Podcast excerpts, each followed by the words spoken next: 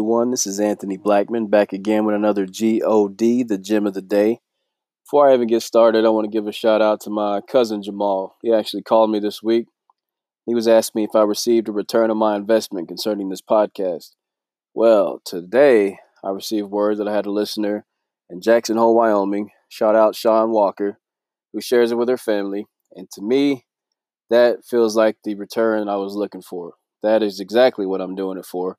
And with that being said, I want to dive right into the subject at hand Exodus 14. It says, Now the Lord spoke to Moses, saying, Speak to the children of Israel that they turn and camp before Piharoth between Migdol and the sea, opposite of Baal Zephon. You shall camp before it by the sea. Okay, before I even continue, it's basically saying that the Lord spoke to Moses to relay the message to the Israelite people. This is what I'm going to do. This is what I want you to do. Go tell them. Okay? So the first thing he's telling them to do is go camp by the sea. And then it's basically saying what the rest of the play or the plan that he's going to carry out. Verse 3 For Pharaoh will save the children of Israel. They are bewildered by the land, the wilderness has closed them in. So he's saying, All right, Pharaoh's going to see this, see you people camp by the sea, think y'all are lost or either crazy, and be like, okay, we got them, we got them. They're they're they're boxed in. so now, verse four says, "Then I will harden Pharaoh's heart, so that he will pursue them, and I will gain honor over Pharaoh and over all his army. But the Egyptians may know that I am the Lord." And they did so. So he says, "This is what Pharaoh's going to say." He says, "Then I'm going to harden his heart. He's going to pursue y'all, and I'm going to gain honor.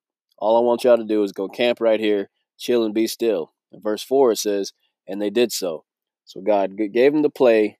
He told them exactly what was going to transpire. He says, and they did so. All right. Verse 8, it even says that he hardened Pharaoh's heart, just like he said he was going to do. And sure enough, they were coming. So as they were camped by the sea, exactly where God told them to be, this is what happens on verse 10. And when Pharaoh drew near, the children of Israel lifted their eyes. Behold, the Egyptians marched after them. So they were very afraid, and the children of Israel cried out to the Lord. Okay, now I'm going to stop right there because from beginning to end, from Genesis to Revelation, God's told us to play. He's told us to plan exactly what was going to take place, right? And we do the same thing this very day. We've already known what God said about the situation, but instead of walking by faith, we walk by sight. We we see something and we we get in panic mode just like the Israelite people did in this very moment. They already knew what God was going to do. They knew what He said He was going to do. But when you know the adversity or the trial, the tribulation, when it came to pass, when they were actually looking at it right before them, they panicked. They lost sight of God's word, which trumps everything, and walked by sight instead of faith in what God said. Even though He told them, "I got you, chill and be still. This is what I want you to do. You're exactly where I want you to be." This is exactly what's going to happen. And then when it came to pass, once again, they were afraid. Okay, what are you afraid of today? Is it lining up with God's word? Because he says, I don't give you a spirit of fear, but of power and sound mind. So where does that even come from? It doesn't come from him. There's a lot of things that we got to keep in mind walking with God. He's already went before us to set our crooked path straight. That's what the word says, right? I'm going to continue reading. One of my favorite verses, and I say this quite often, starts on verse 13. It says, And Moses said to the people, Do not be afraid, stand still, and see the salvation of the Lord, which he will accomplish for you today. For the Egyptians who you see today you shall see no more forever. It says, The Lord will fight for you, and you shall hold your peace. Okay? Now I love this verse right here, verse 15.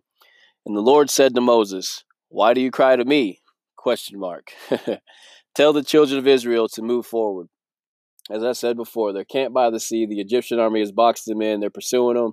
The only way to move, when he says move forward, is towards the sea to get their Phelps on. Like, hopefully they can backstroke, right? No, that wasn't the case at all. We all know the rest. If you don't, read along. It's saying that God split the Red Sea and they walked through on dry ground. Now, once again, he was in the exact place, in the exact moment he told them to be. When they saw exactly what he told them was going to happen, they got in panic mode. They lost sight. They they forgot that he was, you know, in control or whatever the case is. I have no idea, but when you see these things in your own life, you have to remember whose very capable hands you're in. If God says, I got you, I'll never leave you, I'll never forsake you, He got us. Now, another thing I want to share it says that Abraham was credited righteousness for his belief in God. So, our belief, our faith in God and His Word is what gives us the righteousness. So, I asked this question in a church before. I said, if anyone in here is righteous, raise their hand. And I was the only one that had my hand raised. And they thought I was crazy and blasphemous. They were like, this guy right here is something else. And I shared that. I said, okay, well, Moses was credited righteousness through his faith. That's what the Bible says. So we are righteous in God's eyes through our faith in his word. Okay.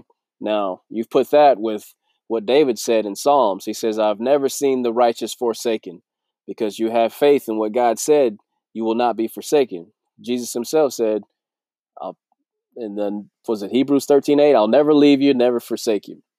Okay? So put all that together. If you're righteous in God's eyes through your faith, and he's telling you, I'll never leave you, never forsake you. Even David himself said he's never seen the, the righteous forsaken. When you're faced with any kind of trial, tribulation, and you get to tripping, you definitely lost sight of that you got to remember that God's always got you in his very capable hands. So why be afraid? I like how he says that. Why are you afraid? Keep going forward. That's all we have to do.